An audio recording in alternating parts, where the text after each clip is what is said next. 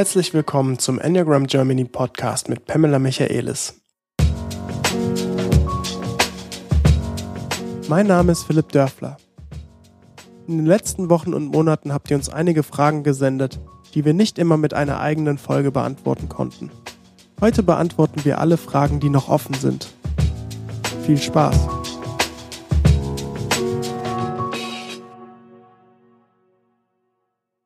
Ja, moin Pam. Good morning, Philipp. Wir hatten einen sehr ereignisreichen Dreiteiler ähm, und auch äh, ein tolles Event in Eutin. Ja, das war es wirklich. Und auch noch äh, schöne Videos auf YouTube. Und nachdem wir wirklich extrem viel Arbeit geleistet haben, äh, gönnen wir uns eine kleine Sommerpause. Ähm, sagen wir mal eine halbe Sommerpause. Ja weil wir äh, kündigen hiermit an, dass wir im Juni, Juli und August erstmal nur eine Folge pro Monat hochladen werden. Das heißt also, dass diese jetzt gerade äh, die einzige Folge im Juni sein wird und die nächsten zwei Monate dann jeweils nur eine Folge kommt. Die haben wir auch voraufgenommen jetzt quasi in einem äh, ja, wie sagt man, in einem, in einer Massenabfertigung. Ja, eine Arbeitsfrenzy, würde ich sagen. Und ähm, genau, und dann äh, werden wir im Sommer mal ein bisschen durchatmen.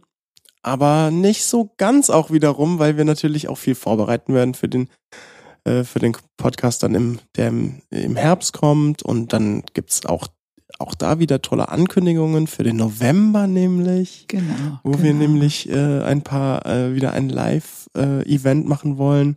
Also das quasi, dass wir auf YouTube ja. ähm, gerade hochge hochgeladen haben. Das haben wir im November aufgenommen. Das werden wir im November wieder tun. Allerdings natürlich mit einem leicht angepassten Thema. Da wird es noch mehr Infos geben in der Zukunft. Aber ähm, dann hat man das auch schon mal gehört. Also wir sind trotzdem fleißig, auch wenn wir quasi nicht so viel hochladen. Ah, ich glaube, du bist immer fleißig, Philipp. Also ja, das sowieso. sowieso, ja, genau. Ähm, ja, und worüber sprechen wir heute? Wir haben viele Fragen bekommen, die nicht immer eine übereinstündige Gesprächsgrundlage bieten.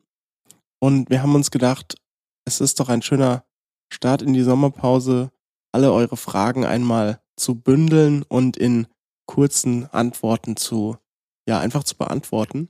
Wir tun unser Bestes. Genau. Und ähm, ich lese jetzt nicht bei jedem Einzelnen die, den Namen vor, auch wenn ich mir die immer fleißig mitnotiert habe, von wem die E-Mail stammen. Wir sind auf jeden Fall, ähm, das sage ich schon mal vorab, äh, sehr dankbar für alle eure Fragen. Also das ist wirklich echt toll. Äh, jeder, der uns schreibt, ähm, wir haben hoffentlich niemanden vergessen. Falls ich doch. Ich hoffe nicht, ich hoffe nicht. Bitte beschwert euch. Ja, genau. Wir wollen eigentlich wirklich jedem von euch antworten und auch äh, eigentlich früher als später. Ähm, und äh, genau. Und jetzt beantworten wir auf jeden Fall schon mal Fragen. Steigen wir doch mal ein mit dem Thema Gefühle. Wir haben einen, ich würde fast sagen, einer meiner Lieblingspodcasts gemacht. Äh, es gibt keine schlechten Gefühle. Ja. Die Nummer 42. Ja. Und da haben wir ganz viel darüber gesprochen, ähm, warum man Gefühle eigentlich nicht bewerten oder aburteilen sollte. Nicht in Kategorien schieben wie gut, schlecht, sondern dass alle Gefühle eigentlich eine Information geben und auch für uns nützlich sein können. Absolut. Unsere Lebendigkeit. Gefühle ist ein Ausdruck unserer Lebendigkeit und eine Antwort auf das Leben, so wie es gerade ist für uns. Ähm, und wir haben wirklich viel zu lernen über das Thema Gefühle. Wir alle. Und es ist ein bisschen menschliche Natur, dass wir sie bewerten. Kann passieren. Passiert oft genug. Ich glaube, worauf wir hinzielen, ist, dass wir es merken. Mhm. Also wenn wir so weit sind, Podcast hören, Videos, hören wir die Menschen an, wenn wir begriffen haben, jeder hat seine eigenen Gefühle so wie die sind, das ist die Realität, so ist es. Und es ist wichtig, das zu würdigen, auch zu akzeptieren, dass es so ist, ähm, die eigene Bewertung merken und die Verantwortung dafür übernehmen und den anderen Personen lassen, die haben die Verantwortung für ihren Gefühlen, was auch immer die sind. Also was Verhalten daraus resultiert, natürlich ist etwas anderes und das ist schon wichtig, ähm, die anderen die Verantwortung zu lassen und auch eine Bereitschaft, da in Dialog zu gehen. Also wenn es uns passt, nicht passt, gefällt, nicht gefällt, wenn wir uns was anderes wünschen, das wäre dann ein guter Punkt, um in Dialog mit jemand zu gehen oder auch mal jemand Feedback zu geben, wie die vielleicht mit sich umgehen und anders umgehen könnten. Also es gibt schon viel Stoff für Reden, aber möglichst in die Selbstverantwortlichkeit und ohne diese Bewertung, die wir vielleicht automatisch erstmal haben. Ja, und äh, jetzt gab es aber einen aufmerksamen Zuhörer, der äh, gesagt hat, ähm, was wir nicht besprochen haben, wären doch die Gefühlsmaschen. Ah. Pam, was sind die Gefühlsmaschen? Ja, ein sehr aufmerksamer Hörer. Das ist ein Begriff aus der Transaktionsanalyse. Interessanterweise war ich gerade gestern unterwegs mit ähm, in der Transaktionsanalyse, also welche in der Ausbildung und habe da ein bisschen Enneagramm vorgestellt. Und wir haben sehr viel diese Begrifflichkeiten benutzt. Was sind Gefühlsmaschen? Wir werden geboren mit Zugang zu echten Gefühlen. Das entspricht unserer Lebendigkeit und unser zentralen Nervensystem ist involviert. Und wir haben zur Verfügung die Wut. Das heißt, wenn die aktive Bauchenergie, die normalerweise für uns funktioniert, wenn es frustriert wird, wenn es ähm, Grenzübergriffe und so weiter gibt, äh, dann fangen wir an, ärgerlich zu spüren und irgendwann wird es Wut. Aber wenn es ganz doll kommt und, und mit Schmerz verbunden wird und so, dann äh, kann es auch zu Hass werden. Also es kann sich steigern. Aber das Grundgefühl Wut ist ein echtes Gefühl und sagt etwas über uns, dass wir unsere Autonomie, Grenzen, was wir wollen, irgendwie frustriert wird. Dann gibt es Angst, also Wut ist so ein bisschen, was gerade passiert, hier und jetzt, so eine Art Gegenwärtszeitfaktor. Ähm, und Angst ist, was passieren könnte. Das hat meistens so ein bisschen Zukunftsperspektive, aber sehr wichtig, um uns sicher zu halten, um uns achtsam zu machen, wach zu machen, wenn wir gerade ein bisschen ähm, dröhnig unterwegs sind. Also Angst ist ein ganz wichtiges Grundgefühl. Dann gibt es Schmerz und Trauer. Das hat was mit Liebe zu tun, das hat was mit Verlust zu tun. Es hat meistens ein bisschen sehnsüchtiger Aspekt und es ist, es bezieht sich auf die Vergangenheit. Wir haben gerade was verloren. Und ich meine, das kann sein, ich habe bestimmt dieses Beispiel gebracht, ich bringe es immer wieder, wenn einem Kind sein Eis liebt und genießt und der fällt runter. Und die Eltern sagen, nein, du kannst es nicht aufholen und weiterlecken äh, dann hat das Kind was verloren und dann kann es sehr intensiv weinen. Und das ist für das System eigentlich richtig. Ich meine, das Kind kann gerne beweinen, dass es sein Eis verloren hat. Was wir erleben, ist, dass die Eltern reden sich um den heißen Brei und versuchen, das Kind durch Reden von diesen Schrei und von diesen Trauer abzubringen. Und diese Art Umprogrammierung, die die Eltern bemüht sind vorzunehmen, kann dazu führen, dass das Kind irgendwann nicht mehr weint, wenn es eigentlich Schmerz hat und etwas verloren hat. Es lernt, dass die Eltern das nicht gut heißen. Ähm, es kann alles geben von, dass die Eltern böse Liebesentzug oder das Kind, die Kinder sind so sind die merken, die Eltern halten es nicht aus, wenn das Kind weint oder wenn das Kind schreit. Äh, und das Kind kann die Eltern zuliebe so eine Art Konvention für sich lernen. Okay, das Gefühl zeige ich nicht mehr. Und ich zeige stattdessen Lachen, Wut, Anpassung. Ach, macht nichts. Ist nicht schlimm. Mich stört's nicht, wenn mein Eis runterfällt. Das wird sich später auf vieles andere beziehen.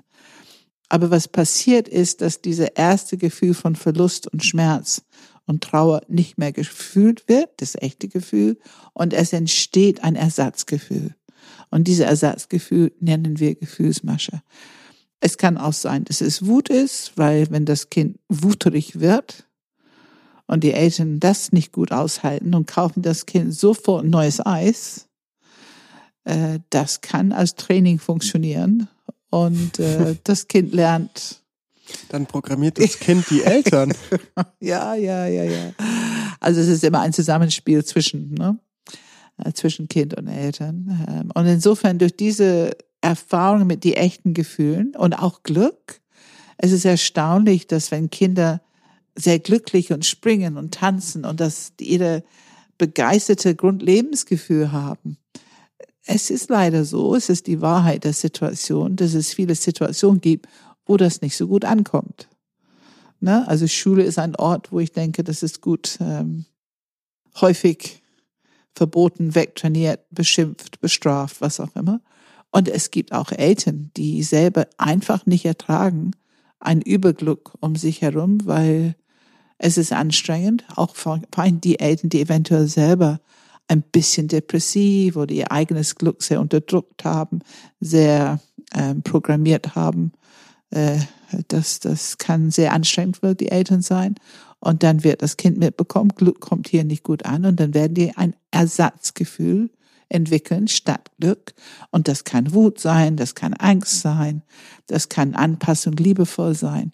Und so kann man für jedes Grundgefühl, das echte, man kann dafür ein Ersatzgefühl entwickeln. Und natürlich ist es schwierig zu unterscheiden. Man muss erstmal wissen, dass es möglich ist. Aber die wichtigste Unterscheidungsfaktor ist, echte Gefühle sind kurz und intensiv und die lösen etwas. Die haben eine Funktion, die für uns auch funktioniert. Kurz, intensiv und die lösen etwas. Die bringen Lösung, Erlösung. Gefühlsmaschen können immer wieder zur selben Situation oder zu anderen Situationen immer wiederholen. Die können ewig ähnlich sich anfühlen und die lösen keine Probleme. Wir wissen, dass wir dazu neigen, ängstlich zu sein, sehr liebevoll zu sein, wütend zu sein, viel Schuldgefühle zu haben, viel Scham zu haben, viel Nervosität, ähm, viel Hilflosigkeit, viel Ohnmachtsgefühl. Es gibt so viele Gefühle, die wir uns antrainieren können in unserer Programmierung, weil es irgendwie für uns in unserer Umgebung funktioniert hat. Aber das sind nicht die echten. Da, ähm, jetzt lege ich dir Worte in den Mund, die du vielleicht nicht sagst, aber behauptest du dann damit, dass jemand, der, sagen wir einfach mal, 40 äh, Jahre ein Mann vor 40 Jahren seine Frau verloren hat und immer noch sehr emotional wird, auch nach 40 Jahren noch, dass das eine Gefühlsmasche ist und ob er dieses Gefühl tatsächlich dann das echte Gefühl, das darunter liegt, nie verarbeitet hat? Ist das das, was du sagst? Absolut. Ähm, das klingt hart, aber die Wahrheit ist, genau das passiert sehr häufig, gerade beim Partnerverlust oder Kindverlust, weil wir brauchen zwei Grundgefühle, um Trauer zu verarbeiten. Wir brauchen die Trauer selber, die Traurigkeit, den Schmerz, den Verlust und wir brauchen Wut. Wut ist die trennende Energie, die uns ermöglicht, uns loszulassen von dieser Person, Hund, was auch immer es ist, was wir trauen. Ähm, und wenn wir beide gut durchleben, zulassen, dann können wir gut trauern, gesund trauern und werden mit der Zeit, in normalen Umständen, werden wir mit der Zeit ähm, frei werden von diesem Verlust. Das kann immer sein, wenn ich mal zurückdenke, dass ich mal ein tiefes Gefühl von Trauer bekomme aber es hat nicht mehr diesen Effekt in meinem Leben, dass ich es bei jeder Familienfeier erzählen muss, dass es meine Augen sich immer füllen mit den Tränen und dass ich sozusagen ähm, eigentlich feststecke. Ähm, also gutes, gesundes Trauern ähm, hat auch eine befreiende Effekt. Und wenn es noch so schwierig ist in der Situation, also auch Eltern, die ein Baby verloren haben, ist ganz wichtig, dass die gut trauern.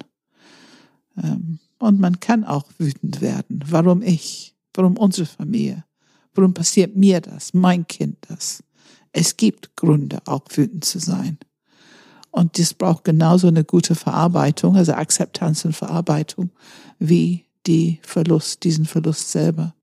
Es ist auch offensichtlich schmerzhaft, aber die Glaubenssätze verlängern das Leiden, weil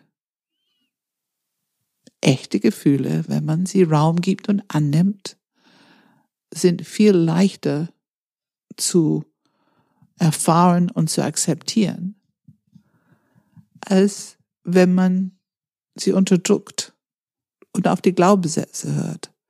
Also die Glaubenssätze machen ein grandioses Bild von wie schrecklich, wie furchtbar. Das halte ich nicht aus. Aber die tatsächliche Erfahrung mit dieser geerdete Haltung, Offenheit, Akzeptanz ist etwas anderes. Und ein Satz, der sehr wichtig ist, um die Menschen darin zu unterstützen,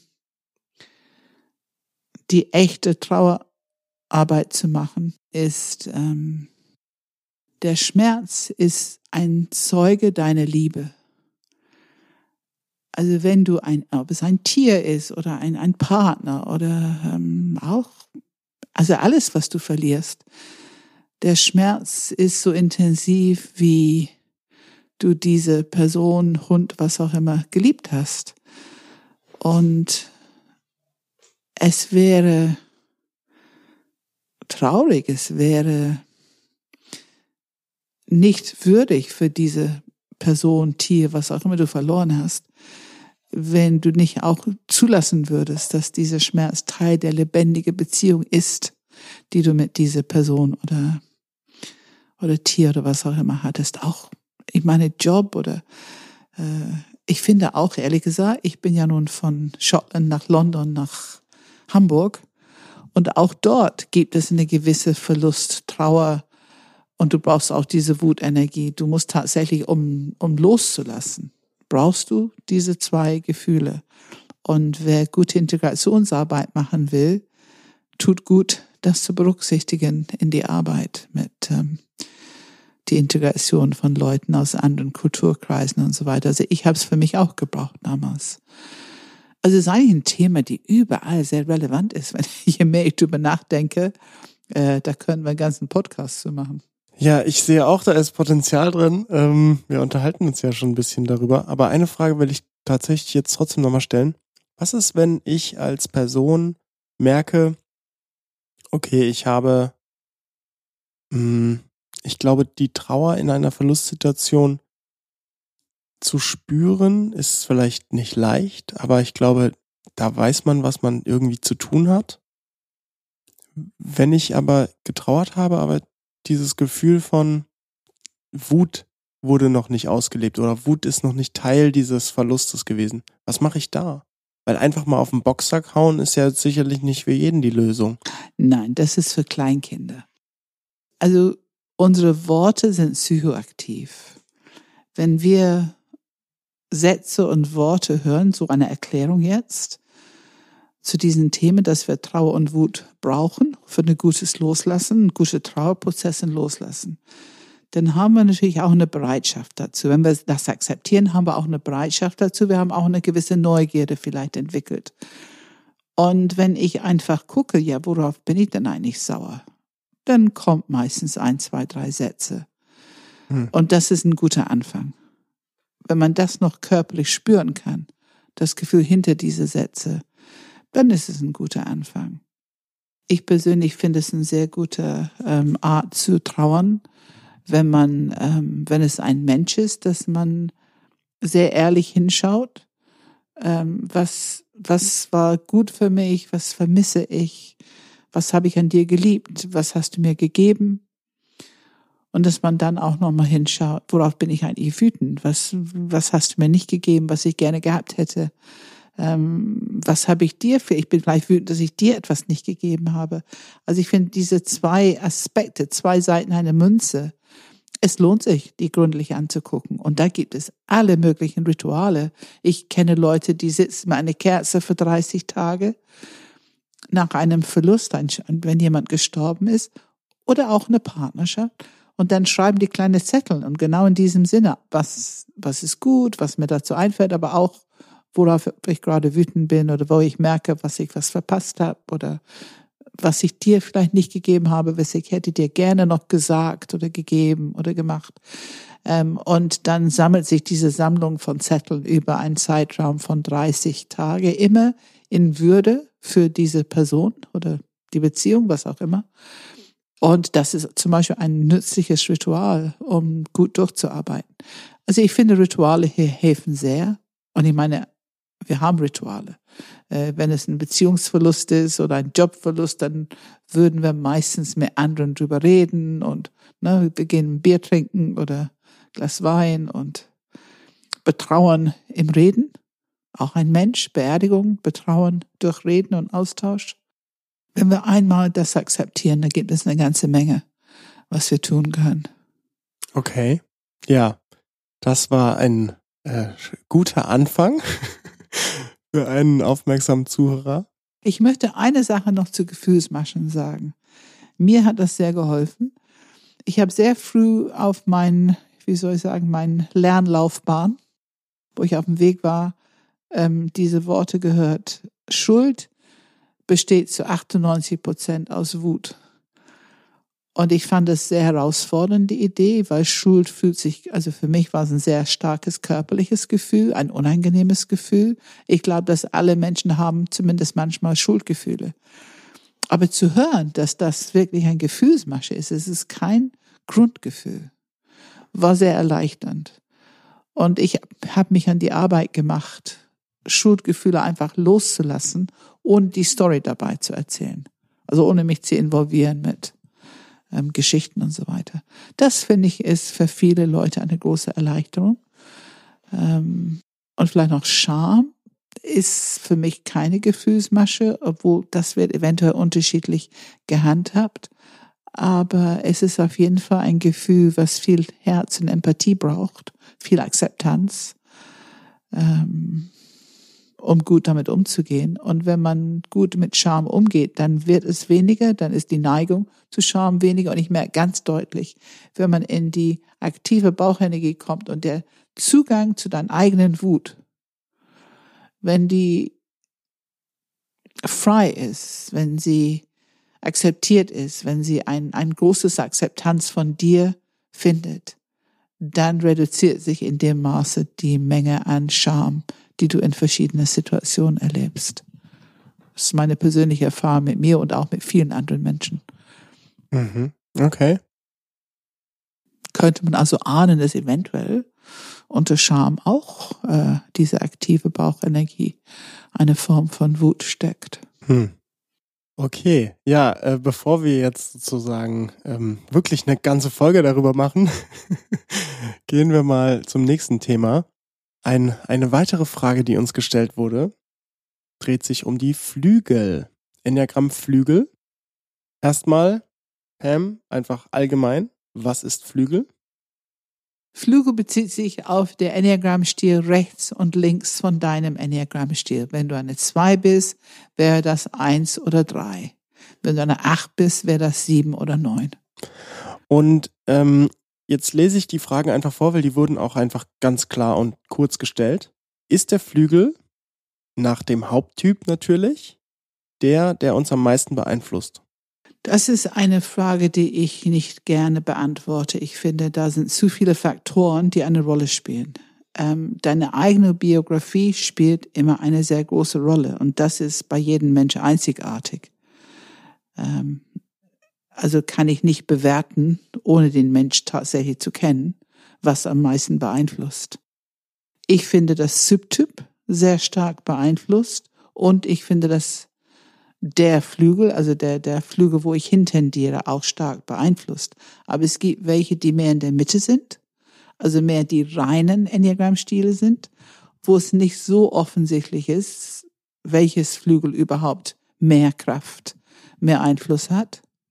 Und es gibt andere, wo es so schwierig ist zu unterscheiden. Wir sprechen über die 8-7-Ecke oder die 5-6-Ecke, wo es so schwierig ist zu unterscheiden, was ist es nun eigentlich wirklich. Das, das beides ist offensichtlich so stark erlebbar, sichtbar, dass mhm. wir Schwierigkeiten haben zu differenzieren. Ja, 8-7 ist oft, ne? 8-7 gibt es sehr oft, aber die finde ich nicht so schwierig zu unterscheiden. Aber ich finde 5-6 und 6, 7 sind manchmal schwierig zu unterscheiden, mhm. muss ich sagen. Und 3, 4 sind auch oft schwierig zu unterscheiden. Oh ja, ne? ja das ist Die sind wirklich ja, oft schwierig zu unterscheiden. Da mhm. muss man sehr akribisch differenzieren, präzisieren, gute Fragen haben. Man muss die Leute gute Themen geben. Was genau ist der Unterschied? Und ich meine, diese, diese, diese emotionale Auf und Ab von vier ist nicht drei. Das ist Ja. für mich der Unterschied. Ne? Das ist auch, glaube ich, wirklich der einzige Grund, warum ich, warum, warum ich jetzt gerade als drei sitze. Genau, genau. Weil ich diese, dieses Auf und Ab bei mir nicht sehe. Sonst, also ich habe ja eigentlich alle Indizien für vier einen Haken hinten dran, ne?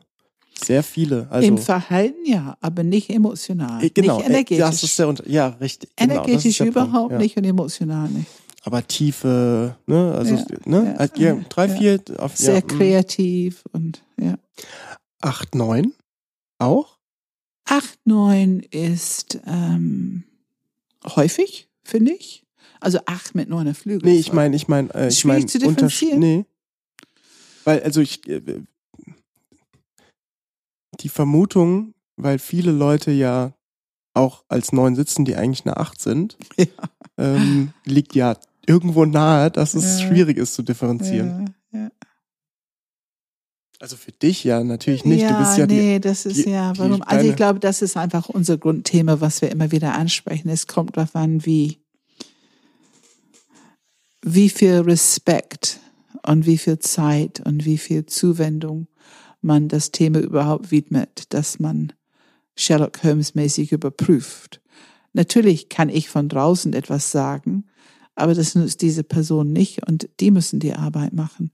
Und die müssen vielleicht hinhören, wenn jemand von außen sagt, uh, ich weiß nicht, ob das wirklich neun ist, vielleicht könntest du das, das und das für dich beobachten. Das hilft, ne, diese Differenzierung zu machen. Weil das sind schon ganz andere Tiere, ne? Ob du eine acht bist oder eine neun, Hm. sind schon sehr unterschiedlich. Aber du spürst die neune Energie. Ich kenne auch eine Eins, wo man die neune Energie spürt. Die habe ich, ich habe gedacht, uh, yippie, sie ist eine Neun. Oh, Ich war ziemlich sicher, sie ist eine Neun. Und dann durch, wir haben einiges in Coaching gemacht und hat sich leider, na was heißt leider, aber es hat sich schon geklärt, dass die Hauptthemen sehr Einserthemen waren. dann behaupte ich jetzt, dass es tatsächlich eine, äh, es, es scheint ja schon eine Überschneidung zu geben, dass wahrscheinlich zwei und drei kann kann's da auch dann. Also na, ich bin ja nun der Klassiker, also ich bin auf jeden Fall zwei mit dem Dreierflügel. Ja, weil, weil dann ist ja die Vermutung äh, letztendlich, die sich bestätigt, dass das Zentrum an sich, diese Flügel, also wir haben ja jetzt tatsächlich, gut, sieben und acht fällt ein bisschen aus der Reihe, ne? Würde ich sagen. Ja. Aber- ja. aber- Fünf, sechs, sieben, acht, neun, eins, also das ist ja tatsächlich schon eine, ist ja schon eine Überschneidung. Das Ja. ist die Zentren Also, dass wir einmal innerhalb eines Zentrums gut differenzieren müssen, absolut. Und, aber Flügel können, also fünf mit vierer Flügel kenne ich und vier mit fünfer Flügel kenne ich. Also Ja, doch, ja. doch. Es, also ich würde nicht sagen, dass Flügel sich an das Zentrum aufhält. Ach so, nee, das meinte ich jetzt Ja, auch nicht. Das meinte ich nicht. Ich kenne die auch. Mhm. Ähm, ich kenne auch äh, Fünfer, die äh, Vierer, die als Fünfer sitzen. ja, genau, ne? Aber- genau, genau. genau. Aber ähm, ich meinte eher, dass die, die, die, diese, ich sag mal, der fließende Übergang Ja. zwischen zum Beispiel drei, vier oder der fließende Übergang fünf, sechs, sieben oder fließende Übergang, der wahrscheinlich eher im Zentrum ein bisschen fließender ist als außerhalb des Zentrums. Mhm. Also fünf von vier zu differenzieren, ist sicherlich ein bisschen einfacher als eine drei von einer vier zu differenzieren. Zumindest je nachdem, wer es ist, ne? Klar. Je also- nachdem, wer es ist und wie gut die sich reflektieren können und, ja. Ist das die Frage für Flügel jetzt beantwortet? Ähm, äh, du hast damit nämlich eine zweite, ja, eine zweite hast du auch schon, es gibt noch mehr Fragen zu Flügel, aber du hast eine zweite bereits beantwortet, nämlich ähm, zeigen man manche Menschen wenig bis keine Eigenschaften des Flügels, also dass sie halt eben voll in ihrem Enneagrammstil Ja. sind oder Ja. starke Flügelausprägung, das haben wir jetzt beantwortet, aber es gibt noch eine Frage zu Flügel. Es erscheint wohl ein interessantes Thema zu sein. Ähm, aber das hast du, merke ich gerade, auch schon beantwortet. wie, findet heraus, wie findet man heraus, welcher Typ man ist, wenn man einen sehr starken Flügel hat? Also zum Beispiel, das hat sie sogar Ja, jetzt genau, hier, Unterschied zwischen 5 mit 6er Flügel, 6 mit Genau. 5er Flügel. Ich bin halt sehr effizient unterwegs. Ich lebe gerade mein Dreierflügel, Philipp. dein Einfluss, dein Einfluss. Ja.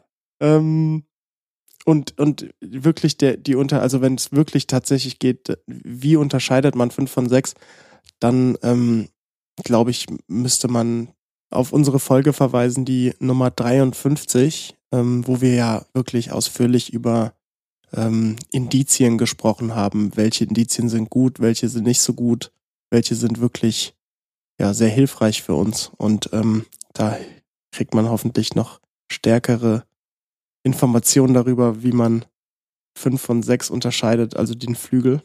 Ich möchte da eine Sache ansprechen, weil ich erlebe es so oft. Ich erlebe es oft, dass es so gemacht wird, dass jemand sagt, ich bin nicht sicher, ob ich eine fünf oder sechs bin.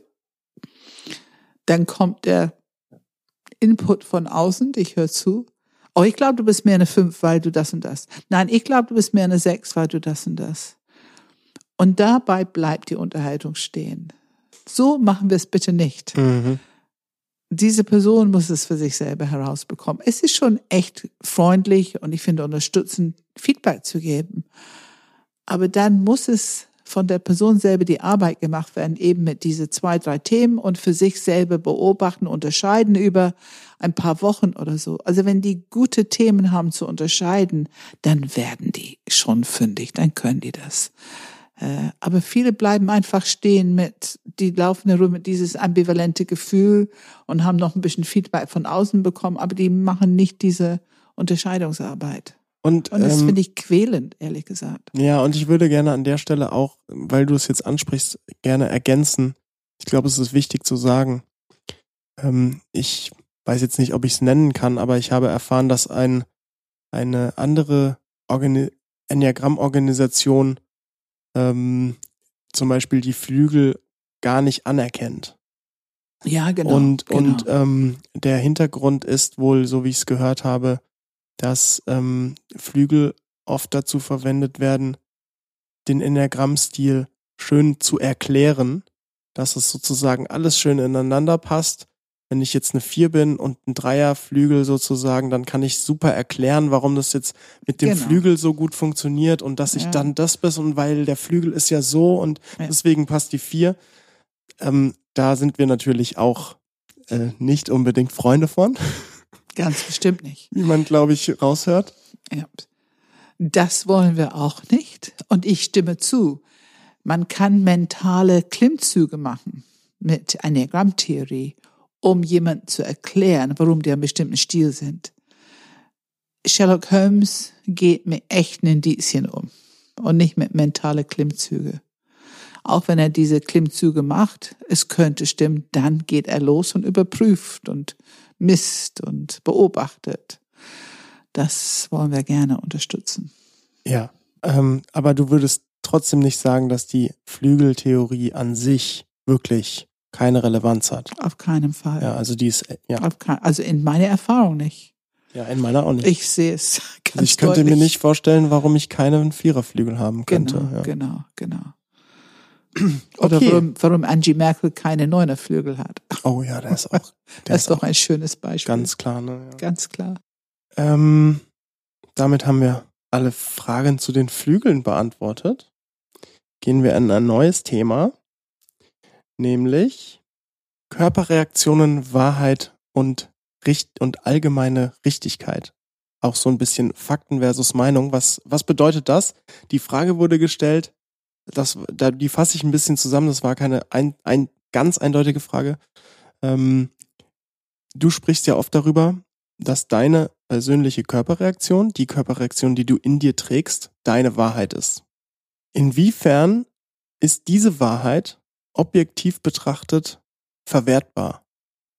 Zum Beispiel, ich habe, ähm, ich erkläre durch meine subjektive innerliche Wahrheit die Welt und erkläre dadurch auch, dass quasi die Welt um mich herum aus diesem Grund genauso ist.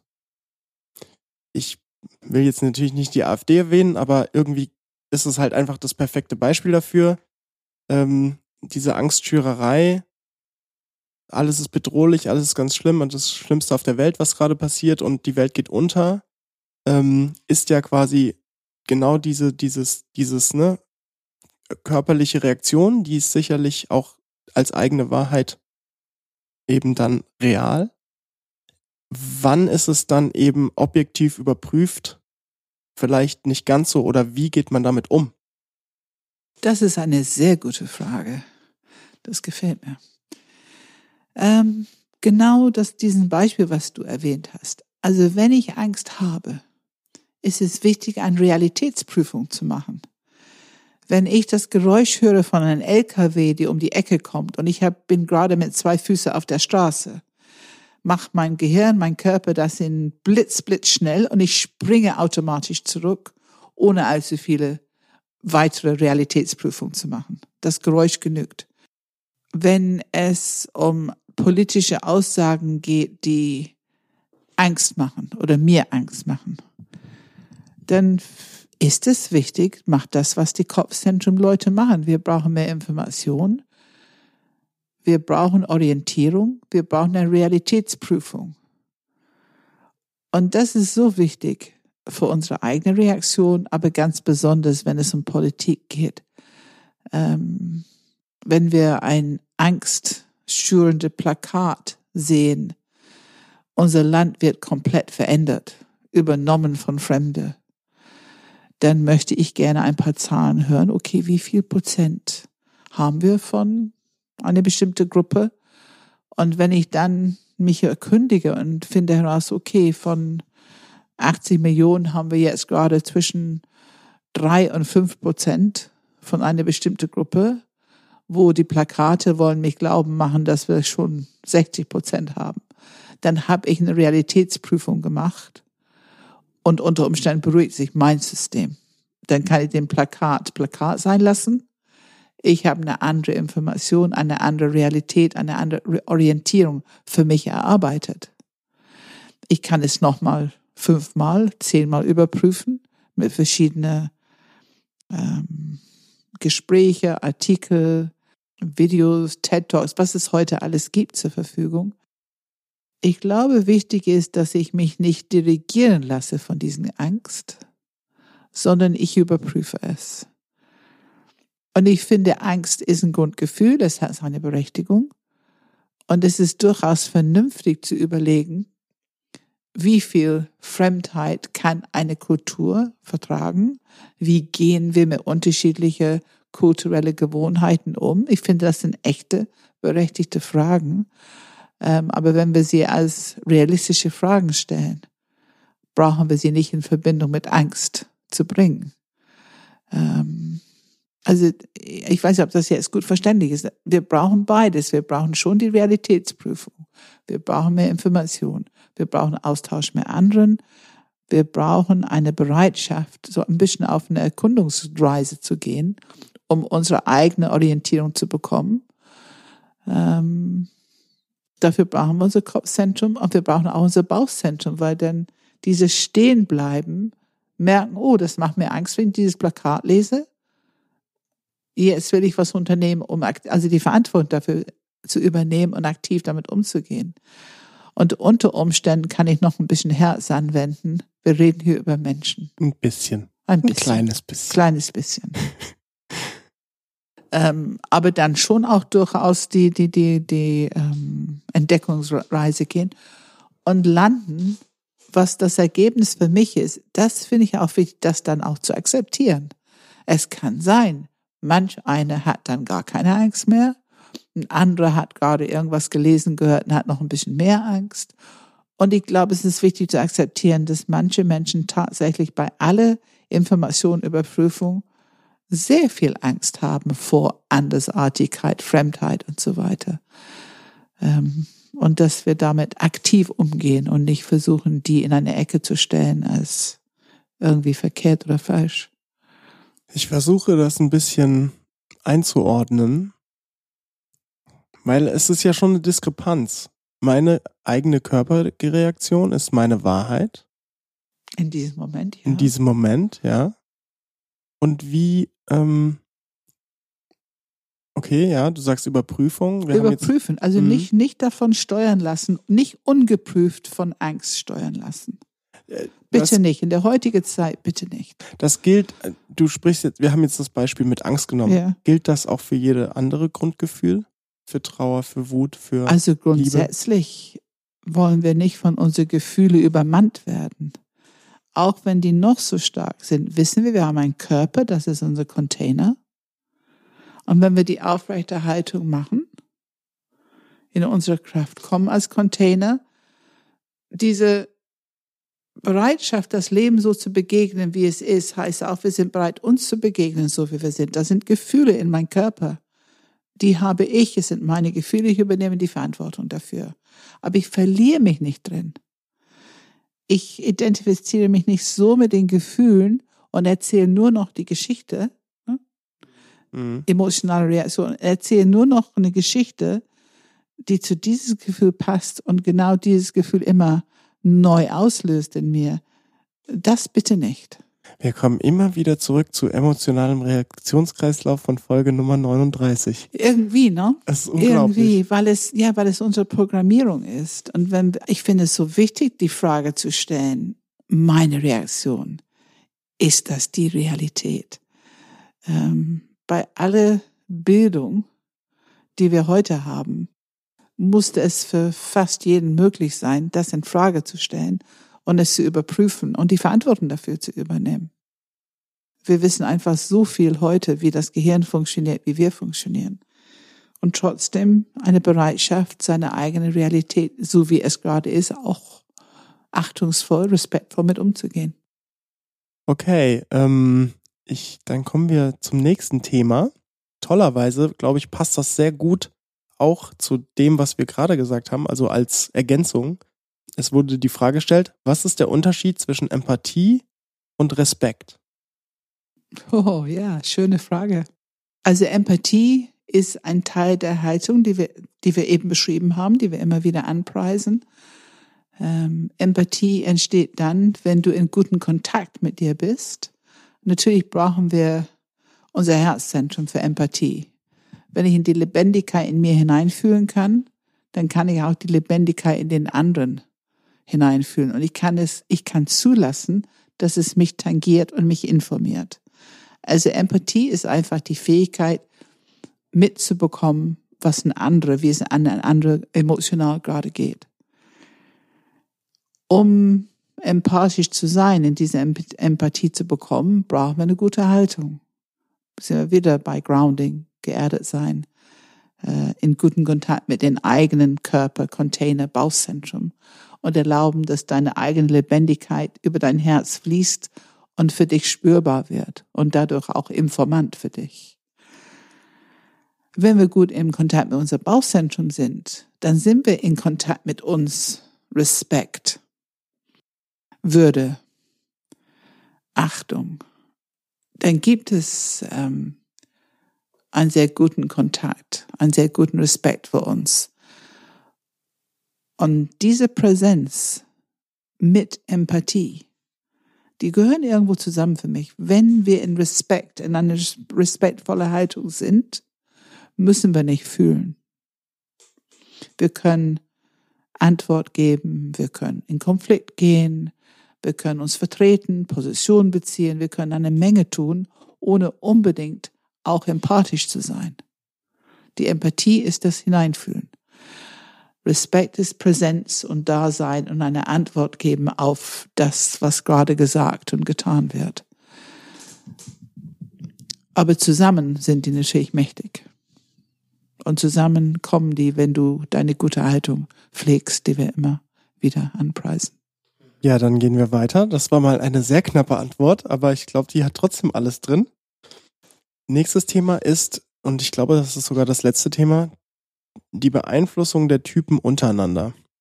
Oh, ein kleines Thema. Ein kleines Thema. Wir, wir machen es deswegen trotzdem einfach in diesem in dieser kleinen Runde, weil ähm, wir tatsächlich vielleicht machen wir mal ein komplett eigenes Thema darum. Genau, genau. Aber es wurden viele Unterfragen gestellt, die man in kurz beantworten kann. Aha.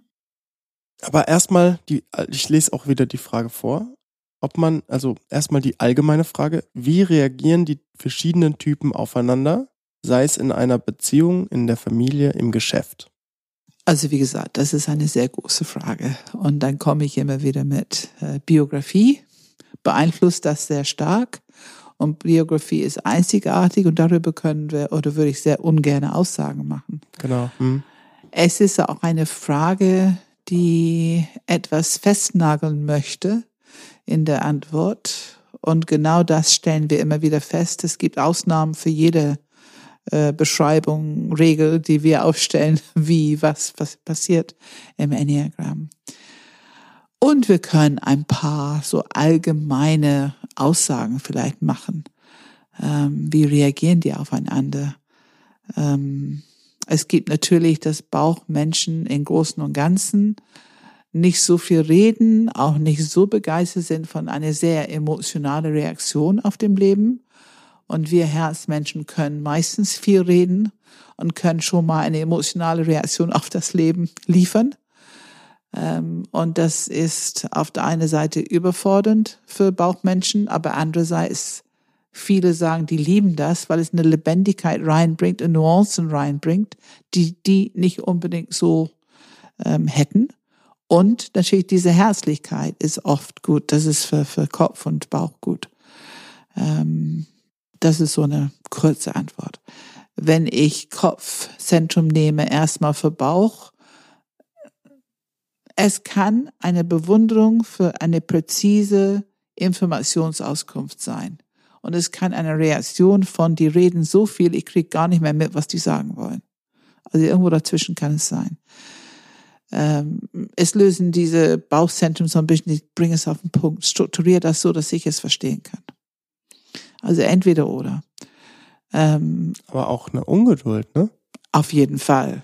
Auf jeden Fall. Ähm, wie gesagt, das ist, es ist sehr leicht zu viel zu reden für Bauchmenschen. Weil, und, äh, obwohl die es ja auch können, kommen. Also manchmal können die auch. Das stimmt, aber. Wenn die ihr Thema haben. Aber wenn, also selbst wenn die ihr Thema haben, ähm, ja, man will ja jetzt natürlich nicht wieder pauschalisieren. Aber viele Fragen, die entgegenkommen, machen dann doch irgendwann ungeduldig, ne? Genau. Und im Bauchzentrum ein Tick schneller. Die mögen gerne selber reden und die haben auch diesen Closed Door Communication Style, wo die es auf den Punkt bringen am Ende. Das fühlt sich sehr klar. Man könnte auch sagen, die haben einen klaren Überblick, hat auch ein bisschen was mit Kontrolle zu tun. Und das bekommen die nicht unbedingt so geliefert von Kopf und von, von, von Herz. Ähm, Herz kann auf Bauch reagieren als, uh, bisschen sachlich, bisschen gefährlich. Ähm, warum sehen die nicht, dass das ein Beziehungsthema ist? Oder warum sehen die nicht, dass ich was Gutes gemacht habe und geben mir Komplimente, Anerkennung und so weiter? Ja, es löst öfter ein bisschen Sehnsucht aus dem Herzbereich, von Bauch ein bisschen mehr zu bekommen. Ähm, und von Kopfzentrum ebenso, weil die Fragen stellen, das fühlt sich nicht immer wie ein Beziehungsangebot an.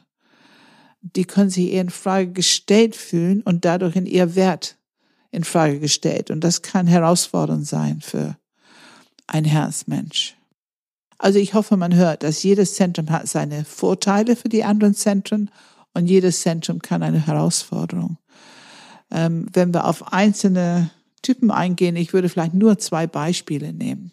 Ich würde sagen, das 3-6, das ist eine häufige Beziehungskombination, dass die im Prinzip sehr gut zusammen sind. Und die Beschwerde der drei ist natürlich, dass die sechs Bedenkenträger sind. Und die Beschwerde der sechs ist natürlich, dass die drei leichtsinnig und nicht genug Rücksicht nehmen und loslegen, ohne alles zu bedenken. Und da könnte was es könnte gefährlich werden. Und was die auch nicht mögen, ist, wenn die drei ein bisschen ähm, Performer gibt, ne? so sich verändern und wenn ein bisschen so, als ob. Größer verkaufen als sie. Wenn die sich ja. größer verkaufen als sie sind, als Sechser haben eine unheimlich irritierende Gewohnheit, ihren Partnern oder ihren Kollegen mitten in der Runde genau zu konfrontieren und genau zu benennen, warum das doch nicht die Wahrheit ist, was die Dreier nicht so prickelnd finden. Das habe ich schon öfter erlebt. Und ähm, wenn ich acht vier nehme, das ist auch eine häufige Beziehung, ähm, dann haben Achter erstens diese große Bewunderung für die viele Energie der Vier, auch diese Tiefe und, und ähm, das Schillernde, das lieben die, das finden die toll. Aber natürlich anstrengend, schon wieder irgendwas Emotionales. Was habe ich nun schon wieder gemacht? Was hast du jetzt schon wieder für ein Thema, wo du so emotional wirst? Also es ist sehr anstrengend, auf Dauer immer auf dieses ähm, exzessive Gefühlswelt unterwegs zu sein und das Einfordern immer tiefer. Achten haben es manchmal einfach mehr ein bisschen lustiger, ein bisschen leichter, ein bisschen lockerer. Und die Viere lieben an die Achter die Stabilität, die Kraft, die Intensität. Ne? Das fühlt sich an wie intens, intensive Beziehung. Ist ja auch. Das können die beide gut. Und natürlich gibt es diese große Beschützer. Es ist sehr gut, geerdet zu sein. Es ist sehr gut, einen Macher zu haben für eine Vier. Das hilft sehr. Das mögen die sehr. Und auch so geliebt zu werden, weil Achter können schon sehr gut lieben, ne? Sehr stabil, sehr, sehr zugewandt. Und die können natürlich sagen manchmal, mein Gott, schwarz-weiß, wo sind die Nuancen im Leben? Äh, wo ist die Differenzierung? Äh, wo ist die Ästhetik? Ähm, wo ist die, ähm, wo ist die Beziehungsthema? Bleib hier und rede mit mir über Beziehung. Nicht immer nur auf eine sachliche Ebene oder nicht immer auf eine Mette-Ebene gehen, das, was mich ein bisschen klein fühlen lässt. Das sind so typische Themen, die ich höre in, äh, in Beziehung. Vielleicht sage ich nochmal die 1.7, letztes Beispiel, äh, weil das auch häufig vorkommt. Die Einser lieben die Leichtigkeit der Sieben und das, die Tatsache ist, dass es ist ein ganz großes Erlaubnis, Spaß zu haben. Und es ist auch ein ganz großes Erlaubnis. Die Gefahr, dass die kritisiert werden, ist dann nicht so groß. Ähm, da ist viel Erlaubnis drin für die Einzelnen. Das kann sehr wohltuend sein. Ähm, eine ideenreiche Welt, viel erleben.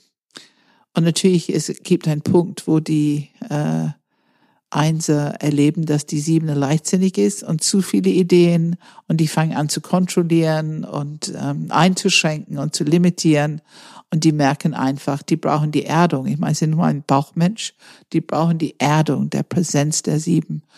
Und wenn die zu viel Schmetterling unterwegs sind, dann gibt es bei der Eins oft eine Art Ärger. Jetzt bleib mal hier und sei hier und sei vernünftig und mach das, was jetzt anliegt. Und äh, dann kommt schon kritischen Ader durch. Und bei sieben, die lieben genau die Erdung, die die Eins gibt. Da gibt es eine Zuversicht, eine Sicherheit, eine Kraft, eine schillernde Gegenüber die Einser haben auch viel proaktive Energie. Das passt sehr gut zu sieben. Das mögen die. Viel Energie und können sehr gut mitmachen, weil Einser können recht angepasst sein in Beziehung, merke ich. Also die können sich gut die Siebener anpassen und das lieben die Siebener. Und Einser können auch sehr gut lieben. Ne? Wie gesagt, Bauchzentrum, sehr stabil in Beziehung. Und ähm, das alles kommt gut an bei Sieben und die ordnen und machen das schön und die Ästhetik, bedienen diese Ästhetik der Sieben. Was schwierig wird, ist genau diesen Punkt, wo die Eins anfängt zu sagen, das ist schon die dritte Kaffeemaschine und jetzt nicht mehr und ähm, nicht noch was und noch was und noch was und anfangen, strukturierend limitierend zu werden und vor allen Dingen kritisch. Das ist ganz schlecht für Sieben. Also ist leider so, dass wenn eine Eins liebt, dann kritisieren die und es ist leider so von der Sieben, dass die nicht so gerne kritisiert werden. Das sind so die Themen zwischen die beiden. Mhm. Aber ich finde, die passen grundsätzlich gut zusammen. Jetzt äh, haben wir quasi auch schon fast alle Fragen auch hier wieder vorweggegriffen. Eine würde ich aber gerne noch stellen. Was ist, wenn jetzt unabhängig von Partnerschaft, sondern einfach erstmal allgemein, wenn die, die gleichen Typen sozusagen aufeinandertreffen, also zwei Dreier, zwei Zweier, zwei Achter, zwei Siebener. Verstehen die sich eigentlich ziemlich schnell gut oder wie, wie läuft so eine Dynamik ab? Also es kommt auf die Situation an und es kommt auf die Beziehung an. Ganz deutlich ist bei uns in Enneagramm-Seminar, dass die sich meistens sehr gut verstehen und sich sehr, sehr wohlfühlen, weil es gibt dieses schöne Zuhausegefühl. So wie ich bin, bin ich genau richtig und die anderen auch. Und wir verstehen uns so gut, weil wir unsere Themen kennen wir können uns gut unterhalten. Ähm, auch zusammen lachen und zusammen sehr akzeptieren. Wir fühlen uns sehr akzeptiert, weil wir denselben Enneagramm-Stil haben, wenn wir das voneinander wissen. Aber natürlich kann es genauso sein, da draußen in der Welt, vor allem wenn die es nicht wissen, es kann eine Konkurrenzsituation auslösen. Es kann ein buchstäblich, wer ist der bessere Acht oder der, wer hat die Kontrolle oder äh, wer entscheidet hier, wo es längst geht. Also wenn die Wanderurlaub entschieden werden muss in die Wandergruppe, dann kann es schon ganz lustig sein, was da vorne diskutiert wird unter die Achte, die gerne anleiten. Habe ich live erlebt. Ähm, und ja, ja, das, man setzt sich zurück und guckt, wer gewinnt. Willst du nicht reingehen in so ein schönes Meeting? nee, ich, ich halte mich komplett die Stimme in solchen Situationen. ähm, aber ich kenne auch Situationen, wo es sehr gut läuft. Also zwei Vierer zusammen, zwei Siebener zusammen, äh, zwei Achter zusammen. Das sind die, die mir einfallen im Moment. Hm. Ähm, was es oft gibt, ist natürlich in Leitung, dass ähm, man zwei von einem Stil haben, die gut zusammen harmonieren und gut zusammenarbeiten können. Es kommt auch wieder, immer wieder die Biografie. Ne? Was hm. für ein hm. reifer Mensch bist du? Wie viel Verletzung ist da drin? Wie viel Sicherheit, Unsicherheit? Aber das ist das, was ich heute dazu sagen mag. Okay. Ja, und ich glaube, damit sind wir auch durch. Wir haben eine Menge Themen besprochen. In der Tat. Ja, und das nächste Mal wird wieder eine ausführliche, ähm, ein ausführliches Thema, wo wir die ganze Zeit über ein Thema sprechen werden. Ja, danke Pam. Ja, danke Philipp. Ähm, ich muss auch sagen, das hat mir Spaß gemacht heute. Also die Fragen waren gut. Danke. Ja, wenn wir, wenn ihr noch mehr Fragen habt, egal wie klein, egal wie groß, dann schickt sie doch bitte an podcast.enneagramgermany.de, Enneagram mit einem M. Vergesst nicht auf YouTube zu schauen. Wir haben dort tolle Panels, wir haben dort ähm, bald auch noch mehr. Ja, genau. Und ähm, genau, gerne den Kanal abonnieren. Wie gesagt, wir sind nicht jede Woche am Start, aber laden wirklich jetzt regelmäßig hoch. In den Shownotes findet ihr noch sonstige Links und Informationen und ihr findet uns in den Podcasts. Abonniert uns gerne auf Apple Podcasts oder Spotify, YouTube. da sind wir auch auf YouTube, Google Podcast Player FM. Ähm, gerne teilen, sowohl die Videos auf YouTube als auch den Podcast. Das würde uns sehr helfen und vor allem auch freuen, wenn unsere Worte Verbreitung finden und in dem Fall natürlich hauptsächlich Pams. Ähm, Einführungen ins Enneagramm gibt es auch immer mal wieder, da einfach auf die Webseite schauen. Und ansonsten die Standardfrage, was steht an? Wir haben ähm, am Ende der Sommerferien haben wir Beziehung, 22. bis 25. August. Und da werden wir sehr genau hinschauen, was Beziehung ist und sehr genau hinschauen, wie unsere Kommunikationsstil und unsere Abwehrmechanismen uns beeinflussen in Beziehung und natürlich über die anderen lernen, damit wir mehr Verständnis haben. Äh, wir haben ja immer diese ähm, Satz auf der Webseite auf vieles, was wir machen lernen, dich selber und andere besser zu verstehen. Ich glaube, das ist ein hervorragendes Baustein dafür. Und es ist besonders gut, glaube ich, für alle Menschen, die sich für Beziehungen interessieren, aber schon auch für Coaches und Mediatoren, weil da man viel Information bekommt, die in diesen Bereichen einfach relevant ist. Und das findet in Hamburg statt. Es ist ein Tagesseminar.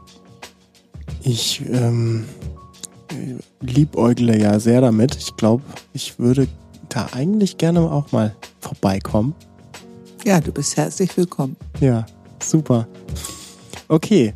Ja, vielen Dank, Pam, und bis zum nächsten Mal. Dieses Mal in einem Monat. Genau. Danke. Tschüss.